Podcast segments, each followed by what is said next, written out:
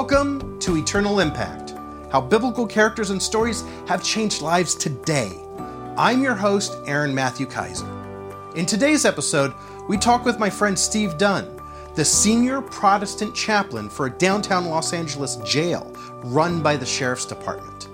He will share just a glimpse of what he's seen there, while also telling us his journey that brought him to Christ and then into prison ministry. This is a wild discussion that you won't want to miss, so let's jump right into it.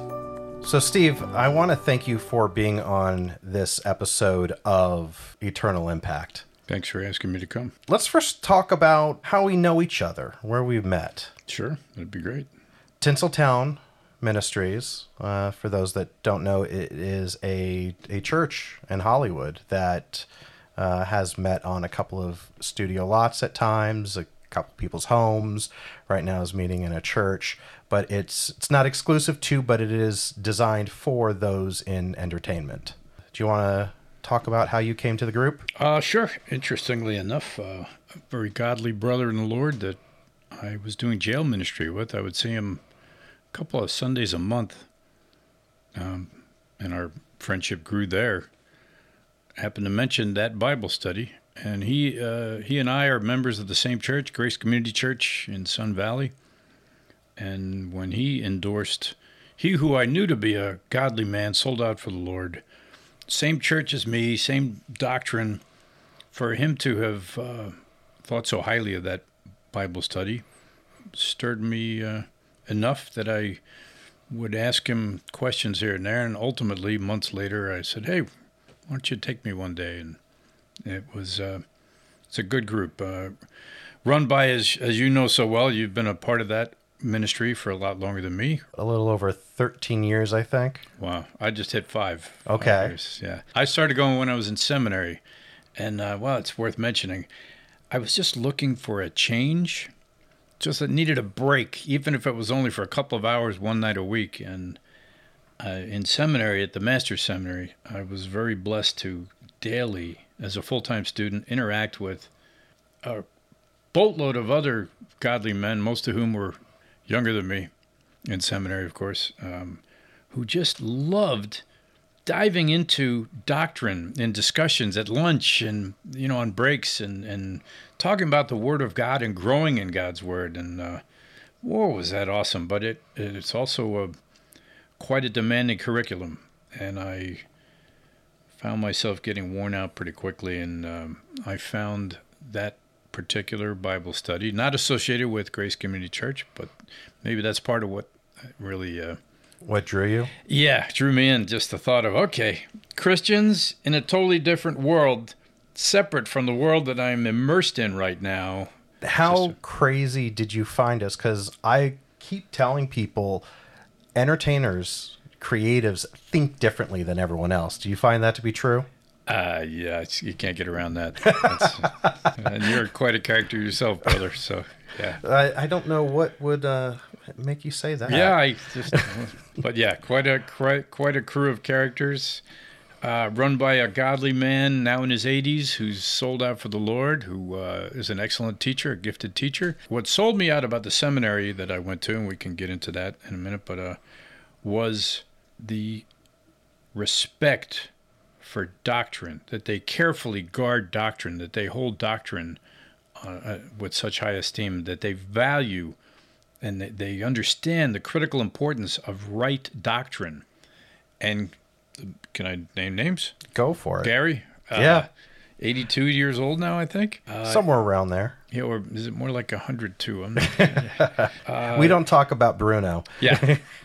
he values uh, right doctrine also, and he's a MacArthur fan, and none of us agree on absolutely everything. That's what I actually appreciate about him is he will mention, oh, Big Mac. He calls him Big Mac. He goes, Big Mac says this. I don't know if I agree with him. This is one of the areas I don't agree with him. He rarely says that part about disagreeing. But every once in a while, so it's not like he's lockstep right. with him. But anyway, great group, godly man. Of course, the group itself runs the gamut in terms, a very broad spectrum in terms of uh, where they're at theologically. Some, and it's like any good Bible study, some of them are not saved.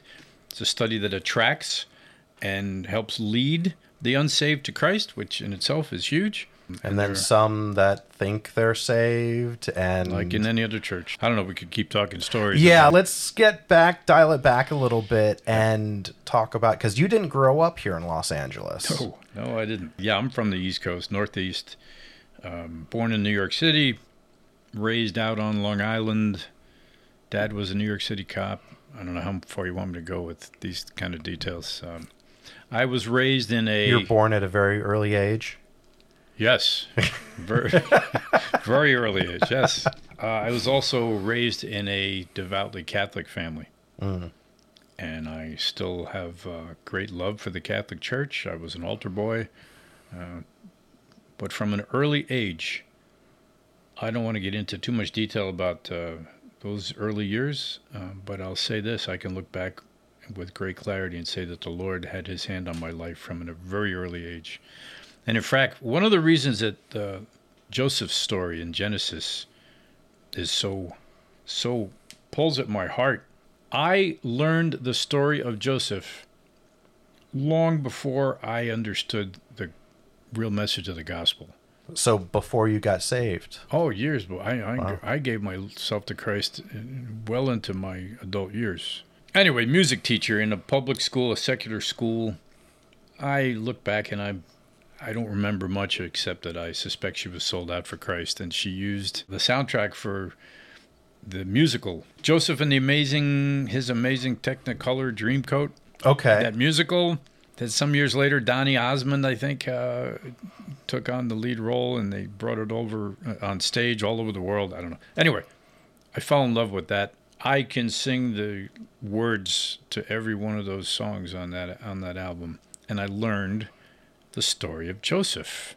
In some ways, I, I don't ever want to really get into in a public forum like this. Um, it applies to my life. I there there were things that I could uh, grasp out of that story and cling to, and it gave me some hope about some certain things. But anyway, where was I going with that? you were talking about understanding the story of Joseph years before you came to Christ. Right, and it and it early on revealed to me how God can providentially work in the life of a man who sold out to the Lord. Of course, I didn't fully, I didn't have really much of any comprehension of what that meant, being sold out to the Lord or for the Lord. And, I look now, and I have in my notes. Uh, people have probably heard this. What is it? Thirteen chapters. The last thirteen chapters of Genesis and the first chapter of Exodus mention Joseph. Well, Exodus one mentions Joseph but those other 13 chapters are, are all about Joseph. He's he his story is held out more is presented more in the Bible in, in the Old Testament than any of the other patriarchs. That's how much God in his sovereignty decided Joseph's story how much value it has in terms of what what he wants conveyed through his uh, inerrant word. That was kind of the interesting thing with uh, the first episode when we talked about Joseph. And it's like, well, what part? Oh, the entire life. I'm like, that's a lot of. So I had to read like 15 chapters to get ready for the episode. Just like, I don't know where we're going to go. So I just read everything Yeah. and made notes based on what I was reading. We could probably get back to the story of Joseph. You wanted more foundational. Yeah, let, let's let's talk more about you. What brought you to, to So, LA? LA, well, how about what brought me to Christ first? There you go. That works. Uh, getting out into the world, living life the world's way, trying to be a good Catholic. Again, I'm not trying to alienate Catholics. I hope my story can draw in some Catholics. Um and of course, I learned about Christ through the Catholic Church. I learned about the Holy Trinity. I learned about who Jesus Christ is, what he did on the cross, how God the Father brought him back from the dead. But you know, brother, there are a lot of other doctrines thrown in the mix there that are not found in God's Word. They're found in other uh, writings and traditions. And, and I think uh, the key word there is traditions. Yeah.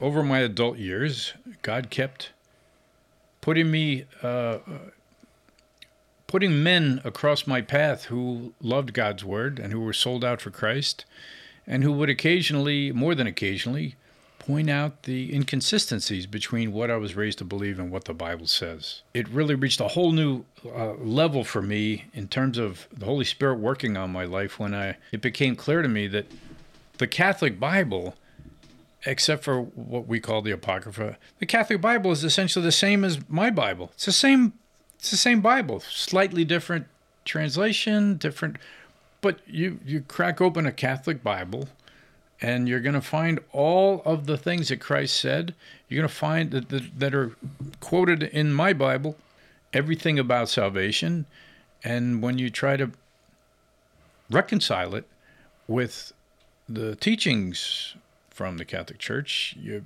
come up a little short. But that's not what ultimately led me to Christ. What led me to Christ was uh, sin. I'm a sinner. I'm a grateful sinner. And I look back, uh, God, in His mercy, kept revealing more and more truth to me over the years. And there was a point where my sin was crushing me and the Holy Spirit's hand, I believe, was on my life in a big way. And I'm grateful that I didn't win the lottery. In fact, I like to joke, um, you know, in jail ministry, and we'll get to that. I, I often, I'll, I'll, say to an inmate when he's asking me things, well, what's your story? I say, well, you know, what they want to know, when did you come to Christ? What does it look like when you become a follower of Jesus Christ? And I often say, well, on that day, I won a million dollar lottery I was engaged to a PhD nuclear physicist who was also a, a Vogue model, and I keep going until they, I can see in their eyes that they're catching on that I'm.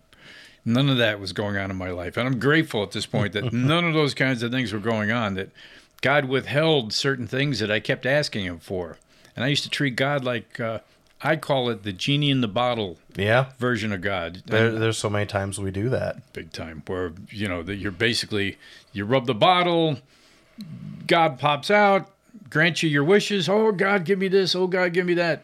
And then, hey, God, thanks. I got it from here. Good to go. We'll talk to you later. And hopefully, the guy goes back into the bottle until you need him again. Well, I mean, we so often get caught up with the you know, the verse is like, He wants to give us the desires of our heart. Of our heart. But when you really dial into it, what Scripture's saying is that our will needs to be set aside so that God's will becomes our will and his desires become our desires. Yes. And those are the desires of our heart that he will fulfill. And he will shape and guide your heart like a water course. Yeah. He will he will shape your heart if you continue to turn it over to Him. You're right. Well put. So where was I? What was I? I'm not sure who's going to get more trouble going down rabbit trails today, you or me. Yeah, oh, I, trust me, brother. I'll I'll, uh, I'll, definitely win that that that award. Right, came to Christ. I was in my well into my adult years, and um, it was tough because you're when you walk away from the faith that you were raised to believe by a family that was devoutly practicing that faith, there's a whole lot more than belief system wrapped up in it. There's the culture, there's the the the, the community that you you've been immersed in your your up until that point in your life and it's very tough, but Christ, the Holy Spirit made it a lot easier for me. And at that point, I made some, with the Lord's help, I made some huge changes in my life. And my growth as a follower of Christ, ever since I, I surrendered to Him as Lord, has been, it, it, it's had a little ups and downs like every new believer's life, but it's been essentially linear. And there's a point where I, uh, years into my walk with Christ, was hungry for more. And I had been plugged into ministries. I was a full time lawyer and uh, living a very comfortable life, a, a, federal government lawyer in Washington D.C. And uh, uh, but the Lord kept putting it on my heart that He wanted more out of me, and I loved it. I was, oh Lord, just you know, what does that mean? Show me. And I kept um, asking Him for wisdom and discernment. And when God's Word tells you, when you ask for wisdom, He'll give it to you in abundance if you really want it, if you're hungry for it. And at a point, and I had tried some uh, several different ministries, and I know God was working through me during those things, and that I was growing in the midst of them all. But ultimately, the Holy Spirit made made it very easy for me. I left my career uh, early, left it behind. Now, I'm not saying I'll never practice law again, and you know what I did in the military. I did on, in the reserves something different. We don't need to get into, but I left both of those things behind which were a great blessing up to that point in my life. And I came out west. Not uh, not to get too into it, but what did that look like where God made it clear to you? Oh boy, um, I have to think back. It was just over seven years ago now. So uh, it's three years now since I graduated. A little more than three years. I took on a pro bono lawsuit representing a small church group in federal court because their constitutional rights had been violated. And I was so confident the Lord used me through that. But there were some things I never saw coming.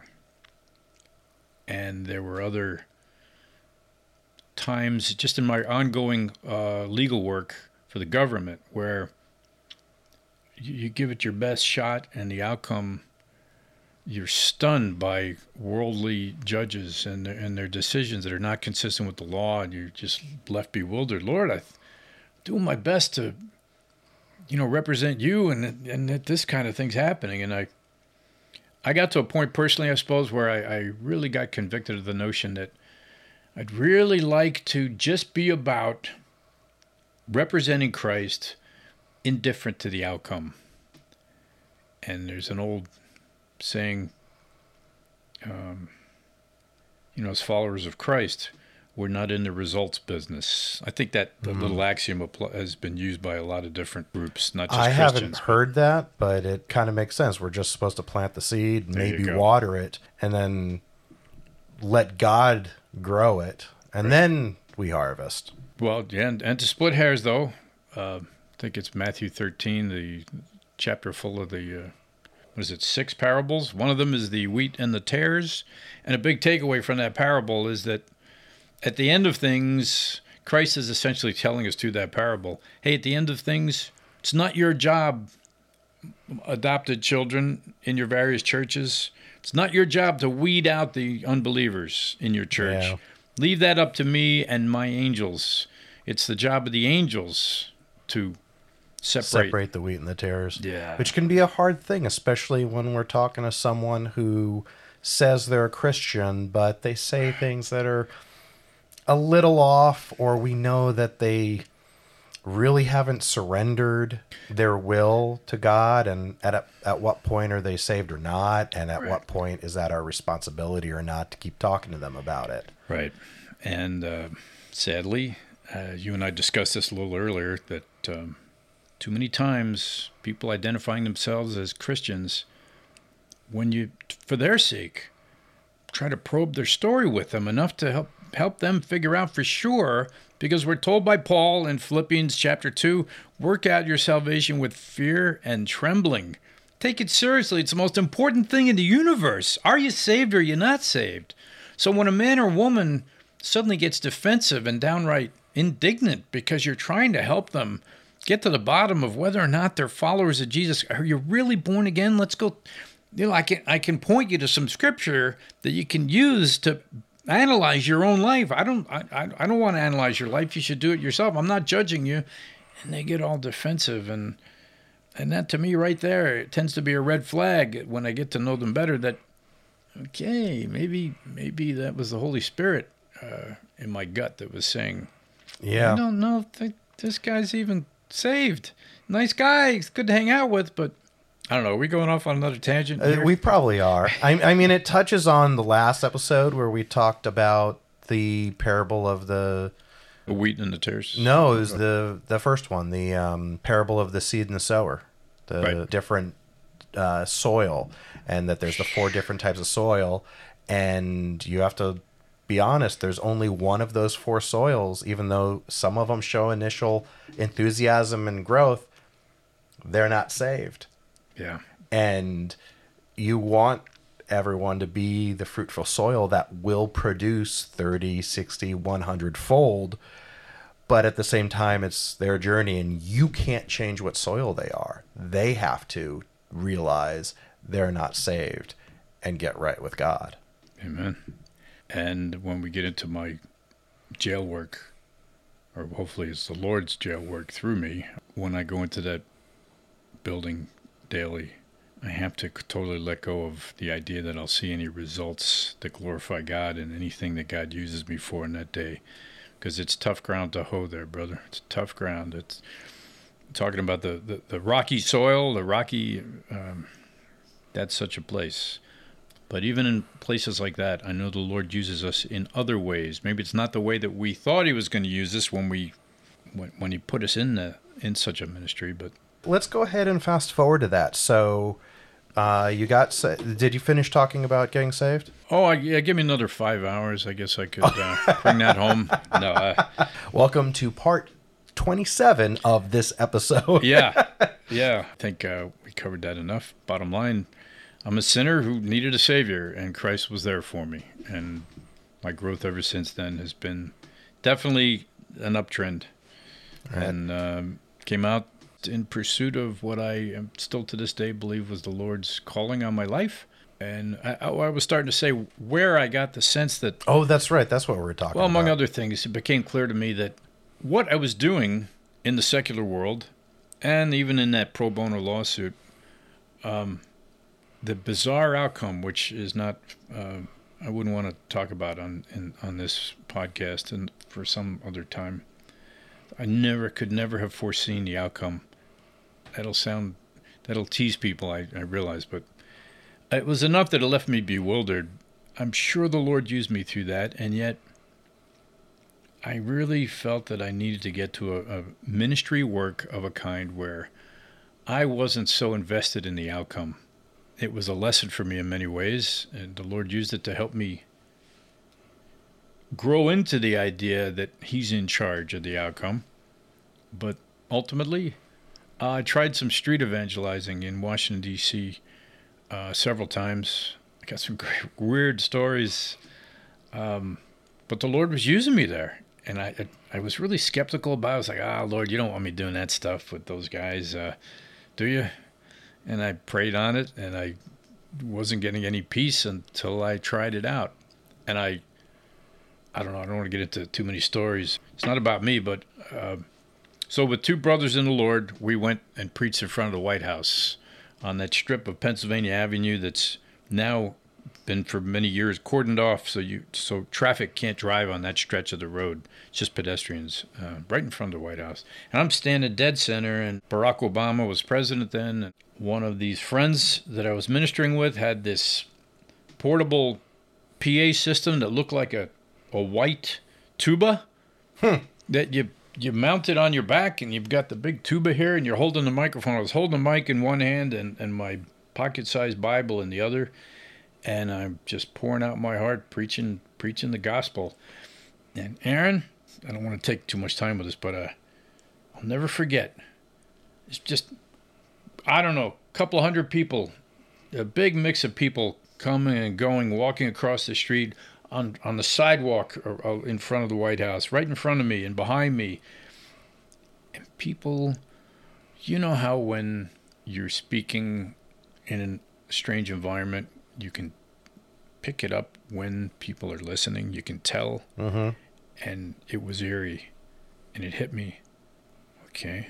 I'm, I'm seeing it. People are slowing down. People are kind of tilting their ear a little bit. People are, you know, when, what is it? God's word does not come back void. And I was just preaching it. And it became so clear to me God was using me that day. And I ended with a prayer uh, for the president and and I think that surprised a few people. It convicted me at a whole new level that God wanted to use me to help bring the gospel to this desperately needy world full of sinners like me and you. The thing, and obviously we'll probably never know, and maybe in, and you'll find out in heaven, but there may be someone whose testimony right now is, yeah, I got saved because I was driving through Washington D.C. and and we started slowing down for I don't even know why the car started slowing down, but I could hear what he was saying and I was shocked it wasn't some hateful thing. And then he was praying for the president, and that might have planted a seed, and that might be part of someone's testimony today. Well, it wouldn't have been in a car, remember? Because Oh, that's right, because they're they're pedestrian only. they're But pedestrian. since we're there, there's a weird little postscript to that story. So as I'm preaching, some some kid, I don't know, early 20s, I you know, give or take, kind of had a uh, millennial kind of look to him. Nice guy, pleasant guy. Came up and sat down on the asphalt, on the street, on the pavement, right a couple of feet in front of me, with his legs crossed, and was just listening to every word. And I'm like, "Oh, this is interesting." I don't, I, I don't remember the man's name, the young man's name. Um, but after I finished preaching, he started asking me questions. My two brothers in Christ came up and we circled around him and we were trying to answer every question he had. And he had a real hunger for the truth. The guy wanted to hear the gospel. And it was like the, um the story of Philip with the Okay. Ethiopian eunuch, except this guy was didn't appear to be Ethiopian, and I have no reason to think he was a eunuch either. But um, sorry, Eunuch check, aisle three. he literally said something to the effect of, "So what do I need to do?" And we're looking at each other like, "Is this for real?" And we were dead center, right in front of the White House, and dead center of Pennsylvania Avenue. A lot of space around us. Well, you surrender to Christ as Lord. You get that you're a sinner. We walked him through, and ha- I asked him all the right questions. And yeah, yeah. Well, bottom line, I led him through a version of the sinner's prayer of, of a of a sinner's prayer. Now, I've learned, and I really respect uh, Dr. MacArthur for this. That he he's not too quick to uh, somebody somebody you get them hyped up on emotion, and they hear the gospel, and they're like, "I'm ready." Uh, I'm I'm not too quick about bringing a man through a version of a sinner's prayer, unless I get to know him. But on the spot right there, he seemed legitimately hungry for the truth, and he I could see it in his eyes. He he had this new sense of uh, understanding, and he wanted to move forward with it. And is he a Christian today? I, I I can only trust that he is, but that's not the end of the story. He gave his life to Christ, and in the jail, I'm I'm often telling my I've got a huge volunteer team of excellent, godly men and women sold out for Christ, and some of them have they're in the habit of they'll preach the gospel, man they never met, the man will seem interested, and they'll ask him, so do you want to give your life to Christ? Yeah, sure. Okay, repeat after me. And they'll walk him through a version of the sinner's prayer. And they come back to me and they're all excited. Steve, ah, seven people gave their life to Christ today. Let me get this straight. You just met these people. And in the last hour, seven of them just, okay, the Holy Spirit can certainly work that way, but uh, I was, I, I continue to try to get people to be a little more, a little more um, discerning. And okay, that's good. Um, anyway, bottom line, end of that story. Ah, it's true story. This is crazy. Uh, so the kid, he, we finished praying over him. He prays the sinner's prayer, and he's all excited. And and then we notice, and he looks over, and there's a big black SUV that the Secret Service people, or whoever it is that mans those, uh, you know, those things in the road that come up and down electrically. the pillars, the the. Yeah, I, I know there, there's a specific word for it. Yeah, to block vehicles. yeah. Well, that you know, they hit a button and those things go down. This and somebody hit a button and those things went down and this big black SUV rolled very slowly into the center of that stretch of Pennsylvania Avenue. Window rolls down. Hey, come on, we got to go. And there were I don't know three or four guys that looked to me like they were Secret Service, and uh, I don't know who this kid is to this day. But he got he got in that vehicle and exited out the other end of that stretch of Pennsylvania Avenue In the SUV. in the in that black SUV. Yeah. So I wow. yeah, I, I've got a couple other stories like that I won't get into. But to me, the bottom line is, with stories like that, it became really clear to me. Okay, Christ has other uses for me preaching the gospel and evangelizing as Then, opposed to as, as opposed to working as a lawyer. being a government lawyer, a government slug. I used to call myself. I want to jump ahead to what you're doing now. Okay, early on in, in seminary, my first year, um, they encouraged us at the Master's Seminary. I, I think it's excellent. Uh, they encouraged their students. I assume they still do to this day. Hey, don't be a bookworm. This isn't a monastery. We don't want you hiding out here full time in the library. Get plugged into different ministries. See where the Lord can use you. And I took that to heart. And I did a little street preaching with a couple of seminary brothers. And among other things, I tried uh, college ministry. There's a thriving, the Lord's using a, a, a ministry at UCLA, main campus. And I went, I faithfully went there every Friday night. It was back then, it's probably still on Friday nights for about half a year. By the end of that half a year, I had no reason to sense that the Lord was using me there you know, I, I stepped up to be used by the Lord. It wasn't happening, but, uh, but at the same time, I was getting plugged into jail ministry, and there's no way around it. I, and and I believe I have an evangelist's heart. I think the Lord shaped me to do that work. Inmates, hungry for the Lord, hungry for the truth, who have hit a place in their life, unlike us, most of us in in the ongoing day to day world we live in these guys, and not every one of them, not even a fraction. It's a small fraction of them. They wake up if you if you if you just open up to being used by the Lord. And I think the Lord shaped me with my hard headedness and my military years uh, a certain way. I just get right to the punchline with these guys, and and most of that is with an eye towards sifting out. All right, who am I wasting my time with? Uh, you know, in this jail with thousands of inmates. And you probably have to have a pretty tough exterior as well. Yeah, but I, I have no, I have no problem with that. I, um, cutting through the muck, and Literal muck, from what I understand. uh, yeah, and some pretty disgusting moments, but that doesn't happen often. Yeah, yeah. The Lord used me in jail ministry clearly right from day one, and there's nothing more satisfying than going home, brother. You can have a weird, tough, uh, challenging day at jail, but for me, when I come home, I I go to sleep like a baby. Well, I've, got some sleep challenges that have nothing to do with jail ministry, but I've had them for years. Uh, I leave the jail with a sense that if nothing else, usually worn out, but with a clear sense, the Lord used me that day with that one guy, or with those three guys in that one pod, or that on that one floor.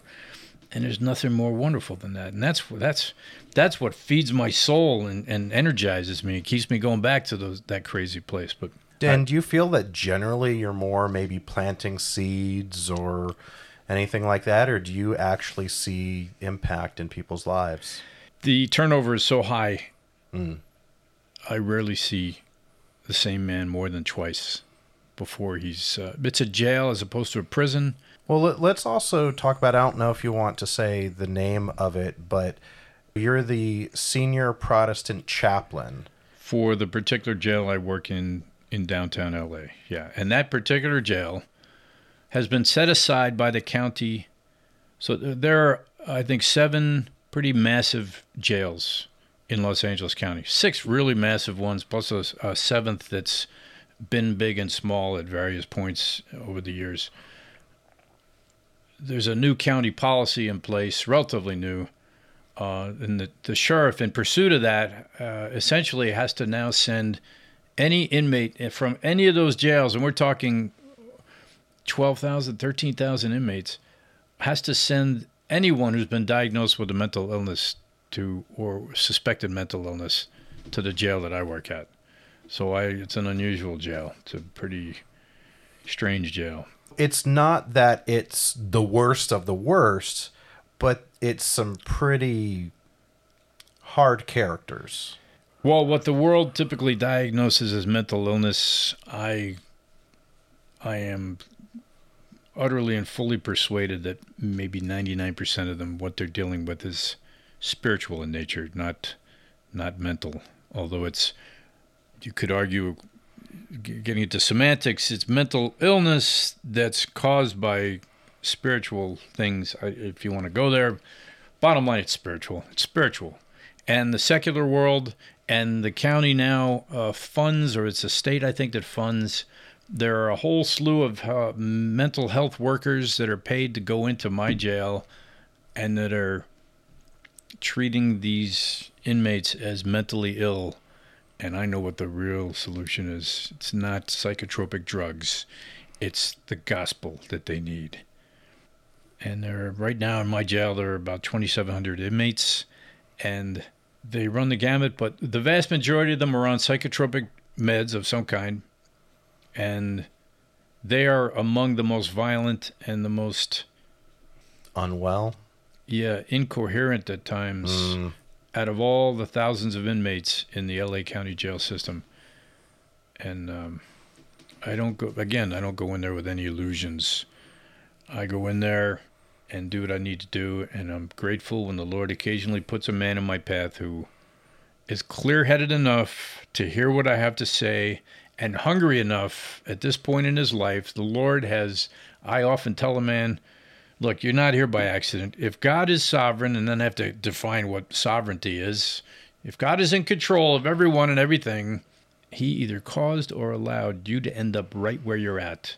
And I say it's typically to remove the distractions, many of the distractions of the world, long enough, hopefully, so that you can get a clear enough head to hear the gospel from somebody like me. And that's what I'm here for. I'm not here to make you feel good. And I say that. I'm not here to comfort you.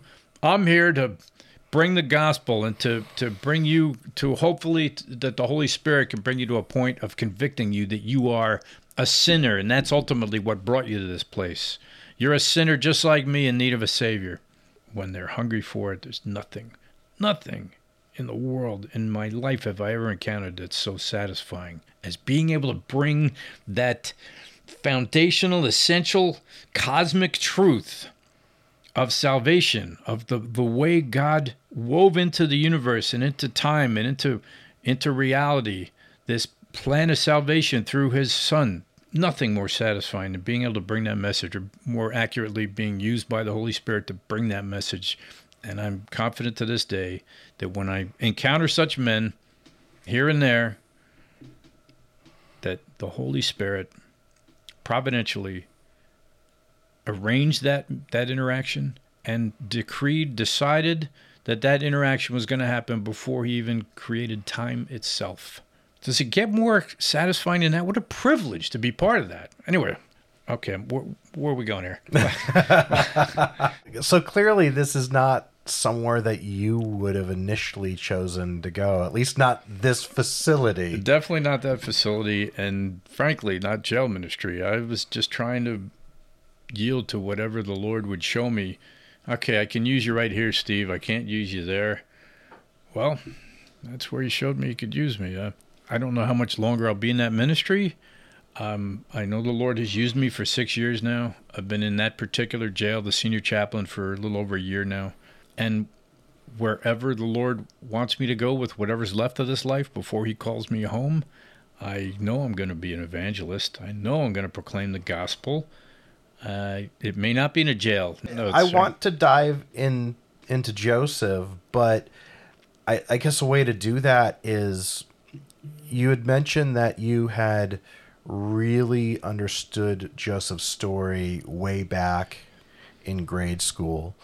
Has your work in the jail changed or enriched that at all? Is it uh, do you see certain things now that you didn't back then because of the world you're exposed to now? Well, I suppose I've I've uh, matured in my understanding of, of that story, of, of the essentials of it that really uh, tickled my heart and, and pulled at my heartstrings when I was so young and didn't even understand the gospel. Bottom line, you know this. It's, Joseph is a lot of people's favorite story. Were you there at? Yeah, this it was this last Wednesday, wasn't yeah, it? when Gary. Or Uh, this last Thursday. what yeah. was the question he asked that everyone answered? The question was uh, obviously aside from anyone in the Trinity, God the Father, God the Son, God the Holy Spirit, who in the Bible would you most like to have a sit down conversation with?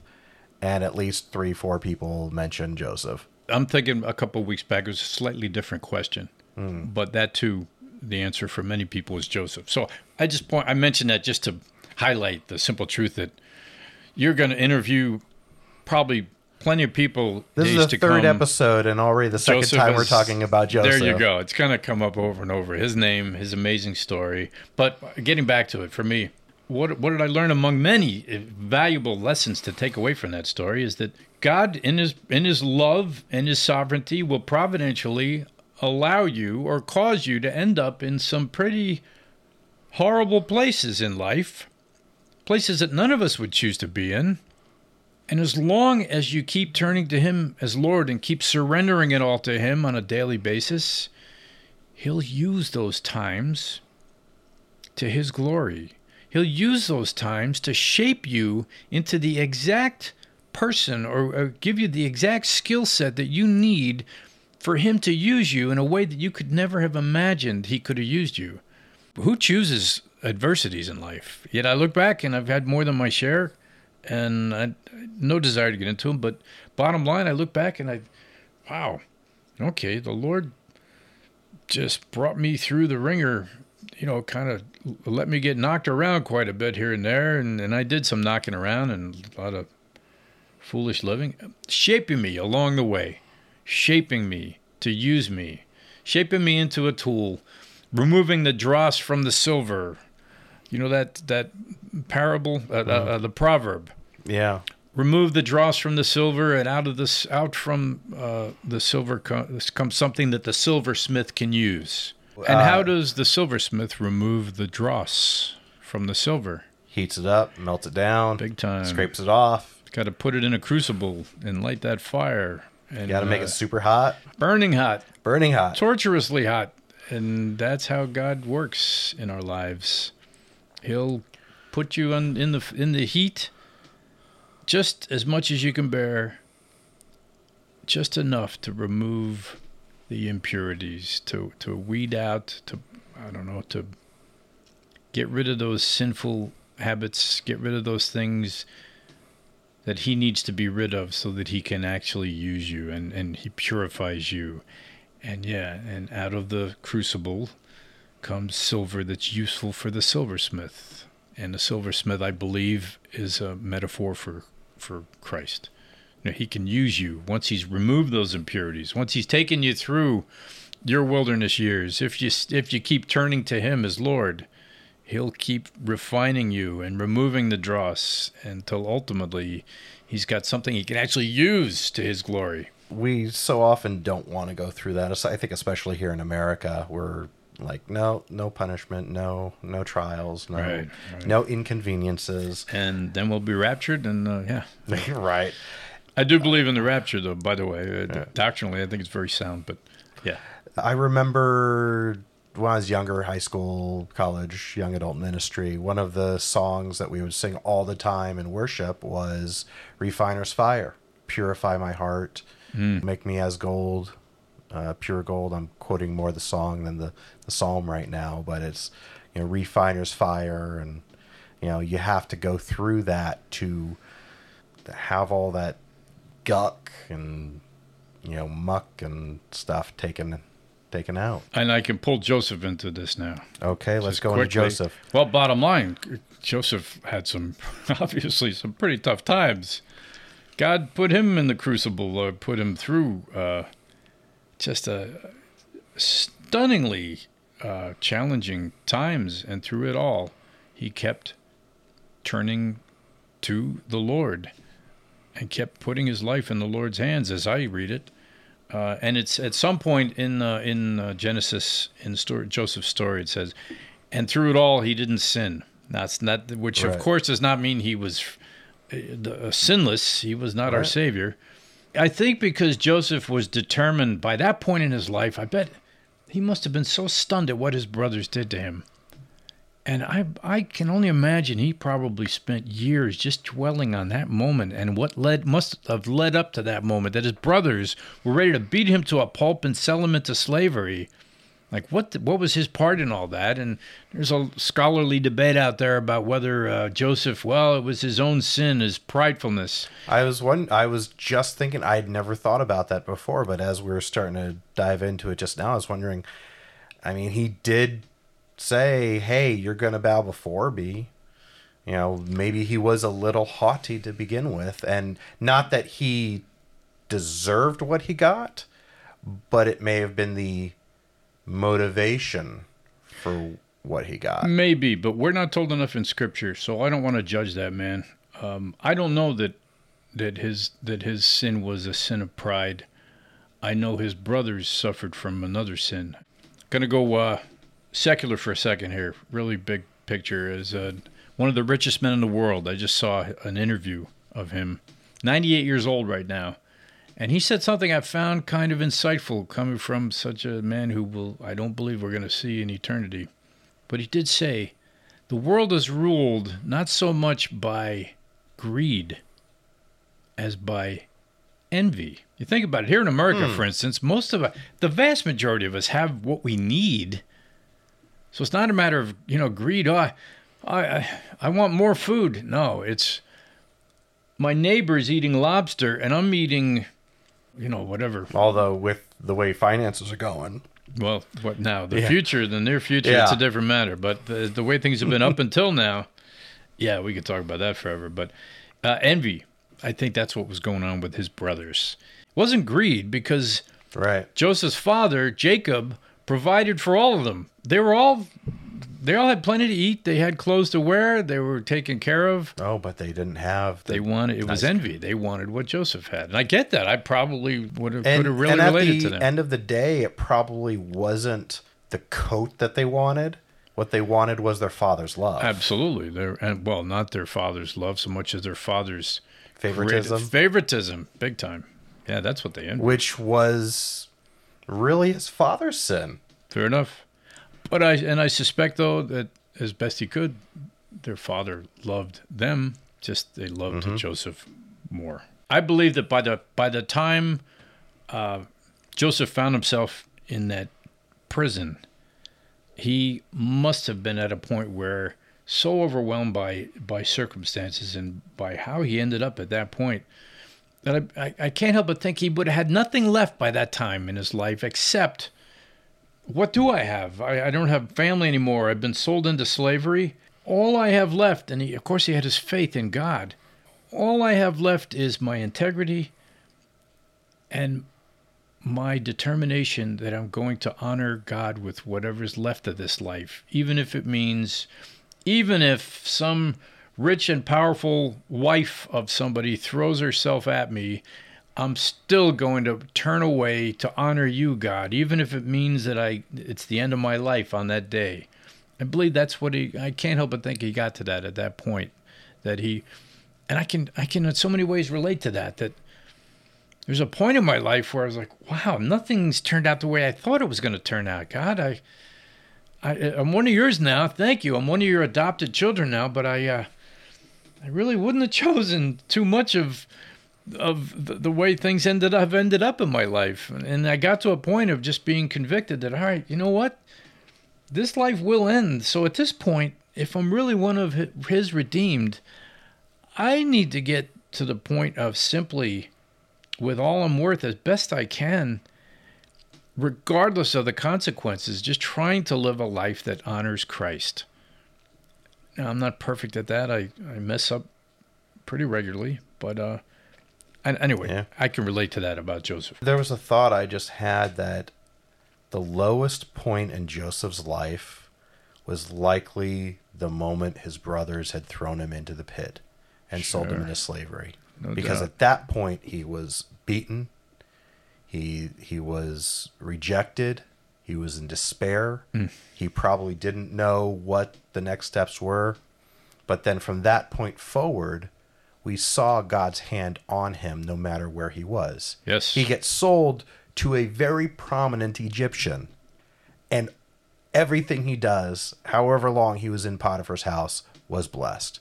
And then even after the thing with the the false accusation, he gets in prison and he's sent because of who he was employed well, not employed by, but who he was, you know, under authority of, the Potiphar being very high ranking, he was thrown in the king's prison. So it wasn't with the like the type of jail you were at, it would have been a minimum security. Well, Well, who knows what days, security whatever would, it was, Yeah, who yeah. knows what the security was? But it Yeah. it was a special class of prisoners because it was all the people that the king sent there Hmm. or the pharaoh sent there, and then there he's given authority and prominence and every like basically he's given reign. It's the the the prisoners running the prison basically Hmm. under him. And so everywhere we see God's hand and God's provision, and the lowest point in his life was probably in that pit. No when doubt. they were still debating on killing him. And he came that close to being killed by him that day. Sure. And imagine how blown away he was, shocked at what was going on in that moment. What?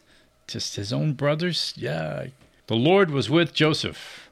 I actually did a quick uh, word study uh, a while ago. Chapter 39, Genesis 39. That phrase, or some version of that phrase, shows up at least four times in chapter 39 alone. The Lord Wow. was with Joseph. Very much along the lines of what you're just saying. God definitely blessed him, anointed him, but God was providential, of course. That was God's plan all along. I'm sure for Joseph it didn't feel like it. A favorite personal story, another one aside from Joseph, Old Testament, New Testament, John, end of chapter 7, beginning of chapter 8, the adulteress brought before Christ. And you heard me talk about that before, how I can so relate to uh, just imagining that woman, what her mindset must have been at that point when she was being dragged across the city and was thrown in front of Christ by these Pharisees. That's a woman who knew she was about to die, she was about to be executed, and she knew she had violated God's law and that she deserved it. That's what my gut tells me. I can relate to that. And trembling, she's thrown at the feet of the creator of the universe. And he turned the whole thing around. Do we want to actually read the scripture real quick? What part? Sure, you could. Let me just read all of the beginning of John 8 real quick. And this is in the uh, LSB translation. But Jesus went to the Mount of Olives. Early in the morning, he came again into the temple.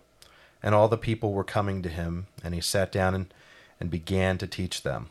The scribes and the Pharisees brought a woman caught in adultery, and having set her in the center of the court, they said to him, Teacher, this woman has been caught in adultery, in the very act. Now in the law, Moses commanded us to stone such women. What then do you say? They were saying this, testing him, so that they might have evidence to accuse him. But Jesus stooped down and with his finger wrote on the ground. But when they persisted in asking him, he straightened up and said to them, Let him who is without sin among you be the first to throw a stone at her. Again he stooped down and wrote on the ground. When they heard it, they began to go out one by one, beginning with the older ones. That's an interesting point I never caught up, beginning with the older Oh, ones. yeah. yeah, that's good stuff. And he was left alone, and the woman, where she was, in the center of the court. Straightening up, Jesus said to her, Woman, where are they? Did no one condemn you? She said, No one, Lord. And Jesus said, I do not condemn you either. Hmm. Go, and from now on, sin no more. I bet the reason she never spoke up in the thick of all that was because she, as I said, from my point of view, my take is that she already, in her own heart, she knew she was guilty. She knew she had, she deserved whatever the creator of the universe was about to bring on her, the, the stoning or whatever it would be. She knew she was about to die and she deserved it. I can check in on that. I can relate to that. I, there are points in my life where I, as a sinner, I look back and there are certain things, and I think we all have them who came to Christ later in life.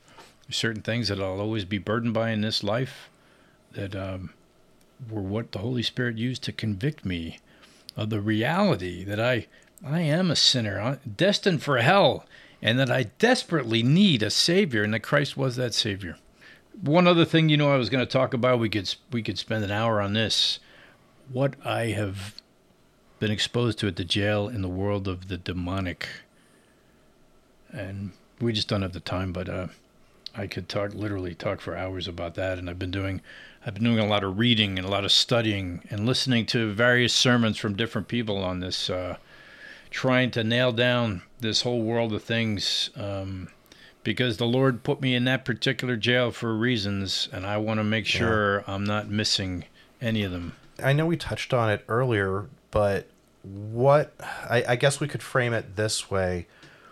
What is the number one thing that anyone listening or watching to this this episode really needs to know about what's going on in the jails, like spiritually? I'd, uh, I'd have to think on that some more. They're all sinners, every one of them, you know that, in need of a savior. But the common factor with the vast majority of them, by the way, is hardcore drugs. Meth or fentanyl or derivatives of fentanyl or uh, heroin uh, and a couple of other uh, uh, hallucinogens, mushrooms, things like that. There's a word I've been doing a, a prolonged word study for a couple of months here, and I could, I've got notes on that. I could break that down to take an hour. The word pharmakia shows up in Galatians 5 and in Revelation 21 and 22. Um, pharmakia, translated as sorcery. That was in the first century when Galatians was written. Homer used the the same the same root uh, word in the Greek in the eighth century, hundreds of years before Christ came along. That word was in common use, translated as drug use. Yeah, actually, I'll, I'll just touch on this real quick. Pharmakon. Now, pharmakia is the word in the original Greek that's translated, and it's in Galatians and Revelation translated into sorcery. Pharmakon is a drug, an enchantment, a substance with magical powers.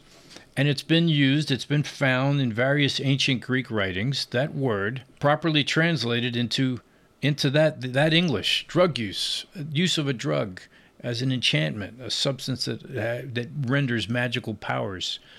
Subject to more homework on my part, I'm going to have to do more of a word study. I mean, it kind of makes sense a little bit too. I mean, what do we see with a lot of people who are hocked up on like PCP? They got superhuman strength. brother. I, I, I have stories. Most of them are not suitable for your podcast, what I've seen and dealt with at that jail. But to me, the connection's inescapable, and I try to make it to every inmate I think is lucid enough to hear it. I have a placard I wrote in big letters with a magic marker, pharmakia, and I tell them where that word shows up in, in God's word, and it's sorcery. And pharmakon is drug use. And this is after they, every one of them has had hardcore drug issues. And I try to tell them, buddy, you have opened your soul up to the world of the demonic.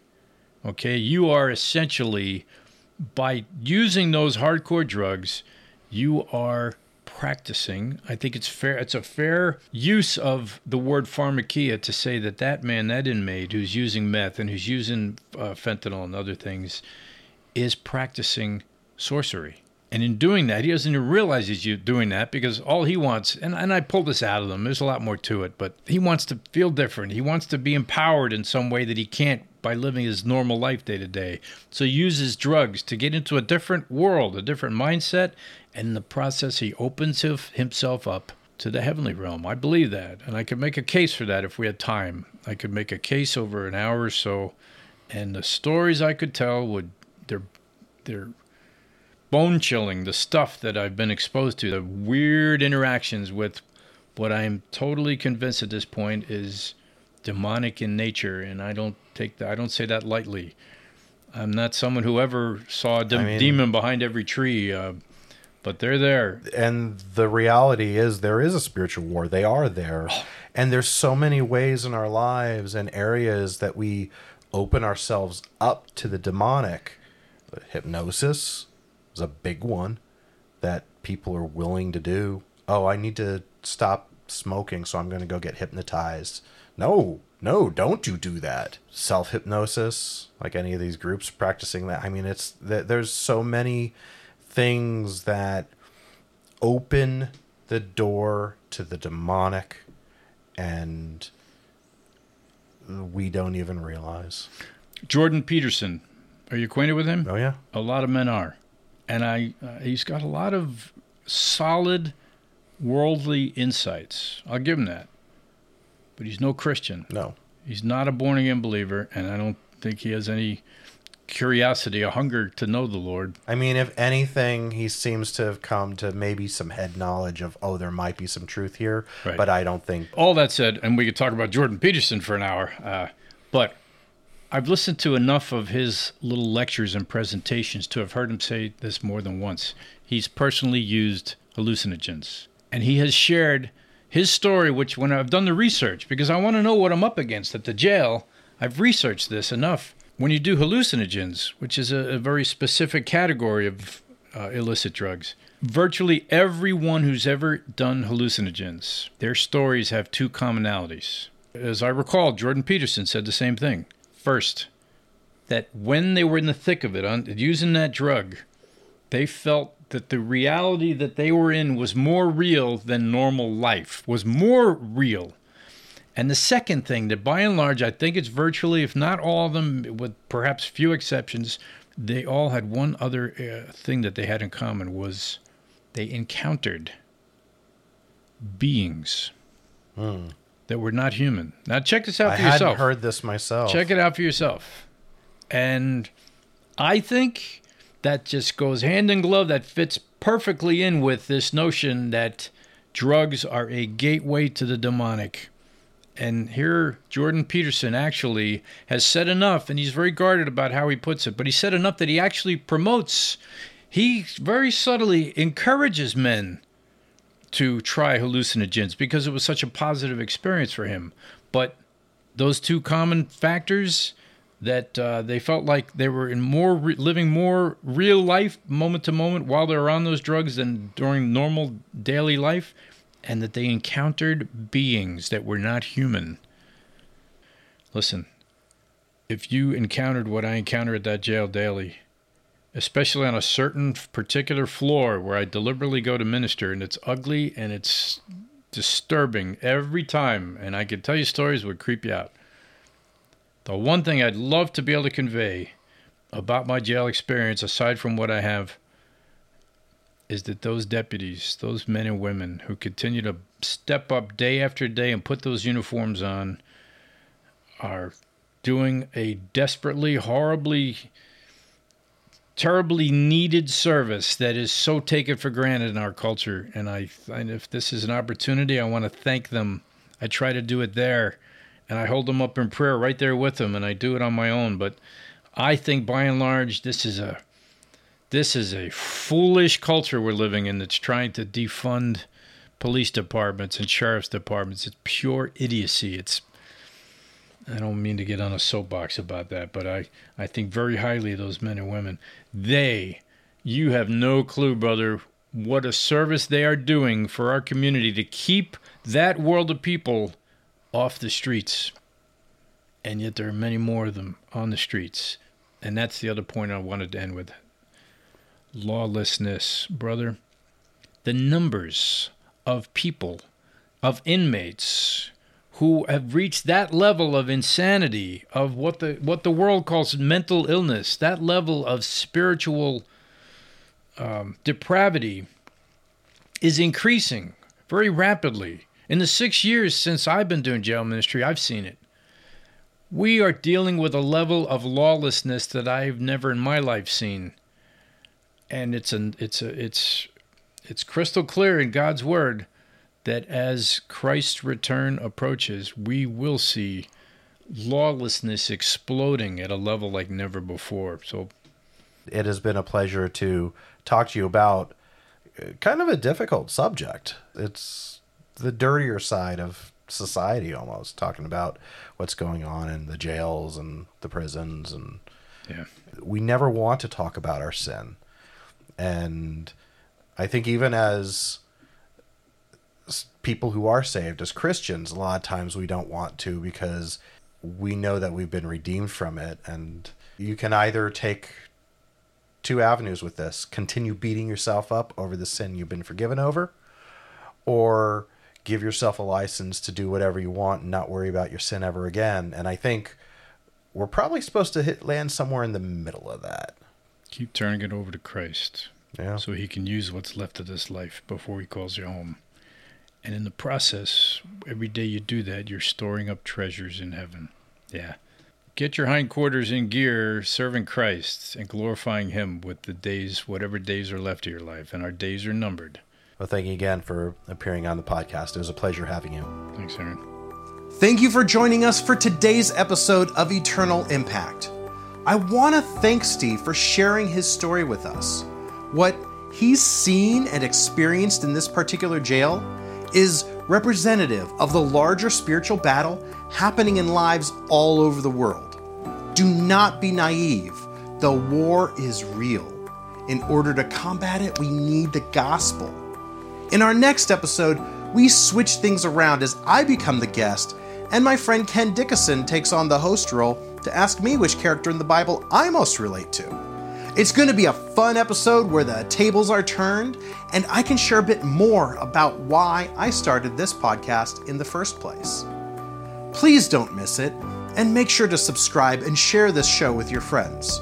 For more information or to join our email newsletter, visit our website at eternalimpact.show.